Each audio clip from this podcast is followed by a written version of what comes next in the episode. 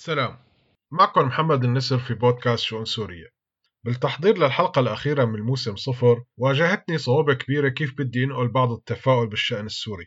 رغم أنه الأعمال القتالية أغلبها مجمد ولكن بالمقابل عم تتكشف مصائب أخرى وانهيار اقتصادي متسارع بالإضافة لانتشار فيروس كورونا. وكأن المناطق السورية متحملة أسى وبؤس أكثر من هذا. لكن مع ذلك بيجيني تفاؤل لما أشوف صورة طفل مبتسم عم يكتب وظيفته المدرسية في خيمة ويعطيني دافع جديد إني أكتب. هاي الحلقة ختام الموسم صفر. حتكون ملخص سريع للأفكار يلي ما كانت واضحة في الحلقات السابقة ومناقشة سريعة للمستقبل السوري.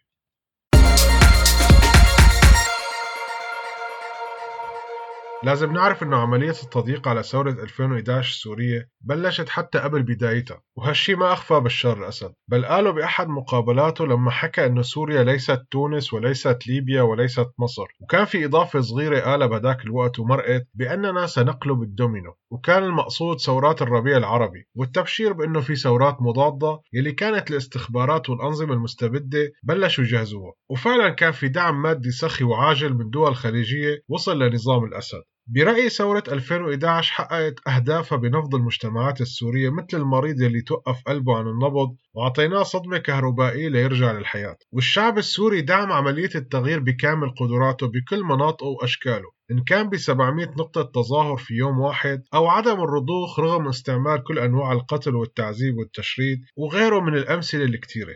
وتحميل المسؤولية بالفشل للمجتمعات السورية أو جزء منها هو عمل غير منصف وفي تهرب من المسؤولية تجاه الشعب. ملامح واقعنا السوري اليوم صارت واضحة. فالجغرافيا السورية محكومة بسلطات أمر الواقع يلي تنافسها بين بعضها عم يحول هموم الناس وقضاياهم لسلعة متاجرة والشعارات عم تكون مزاودات والسياسة مزادات عمالة لأجندات ودول.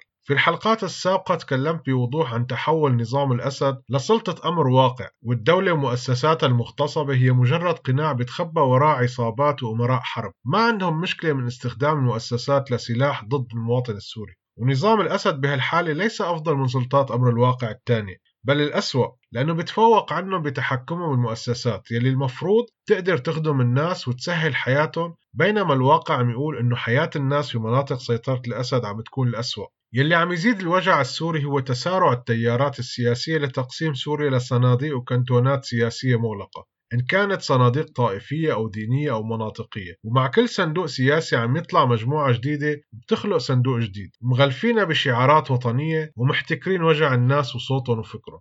يمكن بمرحلة ما المجتمعات السورية دعمت هالسندي ولكن اليوم وصلت لحالة من الازدراء والقرف كبيرة وخاصة مع تزايد ارتباط أمراء الصناديق بأجندات أجنبية بكل أوجهها الدينية ولا اليسارية ولا الطائفية. واللي عم تلتقي بنقطة أنه هي غير مهتمة بمصلحة المجتمعات السورية إنما بمصالحها في سوريا حتى لو كان السبيل للوصول لمصالحها هو الإتجار بهالمجتمعات. وهيك مع الوقت ضاعت الإرادة السورية بأمراء الحرب ومناطق صناديق وصارت بإيد قوى أجنبية. رغم أن الواقع السوري اليوم محكوم بإرادة دول أجنبية شي مسمية حالها حليفة ولا ضامنة ولا صديقة ولا داعمة ولا ولا ولا؟ رغم هالشي دائما نسمع موشح أنه الحل سوري سوري وأنه لا حل عسكري في سوريا. وبعد يومين بتعطي الدول نفسها أوامر لأمراء الحرب بقصف مناطق مدنية أو فتح جبهات يلي نتيجتها عم تكون عمليات نزوح جديدة وضحايا مدنيين أكثر وخسارة لشباب شالوا سلاحهم يدافعوا عن بيتهم وضيعتهم أو شباب انساقوا غصب عنهم للجبهات. اليوم في سوريا البيت يلي ما في قتيل عنده معاق نتيجة الحرب. يلي نجا منهم اثنيناتهم فهو خسر بيته وهرب للمجهول. الحل في سوريا بيحتاج توافق دولي وخاصة من الدول اللي عم تتحكم بمفاصل الحرب بشكل مباشر أو غير مباشر. ولا حل حقيقي إلا لما هن يقرروه. وهالشي نحن السوريين عملناه بإيدينا ولازم ندفع ثمن فشلنا السياسي. ولكن للأسف كل حل محتمل من التوافق الدولي مع أمراء الحرب والمناطق والصناديق رح يكون أسوأ من غيره. واحتمالات الدولة الفاشلة يلي رح يتحقق كتير واضحة وخاصة لما نشوف أمثلة قريبة مثل العراق ولبنان.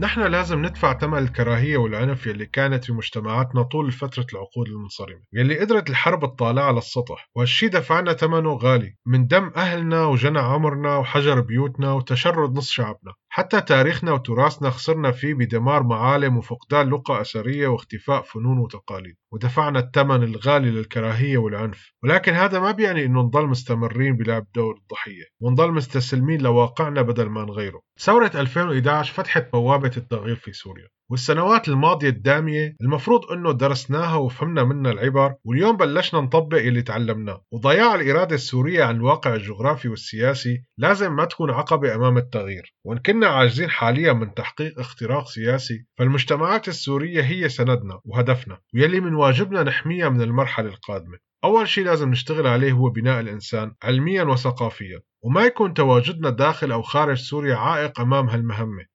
كل شخص فينا لازم يعرف المجال اللي فيه يساعد ويفيد سوريا فيه ويبني حاله علميا وفكريا وثقافيا وما يوفر فرصة لهالغاية. ولازم نحافظ على تراثنا الفكري والثقافي والفني والتاريخي إن كان بحفظ الأغاني التراثية أو إحياء العادات النبيلة. والأهم التماسك المجتمعي وكسر فقاعات المجتمعات السورية لنبني جسور بين بعضنا. حتى نبني وطن لازم نخلق الأرضية المشتركة ونبلشها بالمصالحات الاجتماعية. وما لازم نهمل أبدا الوعي ونشتغل على بناء الوعي السياسي بكل أشكاله إن كان على مستوى بناء الهوية السورية أو على مستوى التوعية الحقوقية أو على مستوى ملاحقة المجرمين. وما نهمل أبدا الحوار السياسي بيناتنا. أنا عندي تفاؤل كبير إنه نحن قادرين نصنع هالشي لكن بتنقصنا الإرادة. دمتم بخير.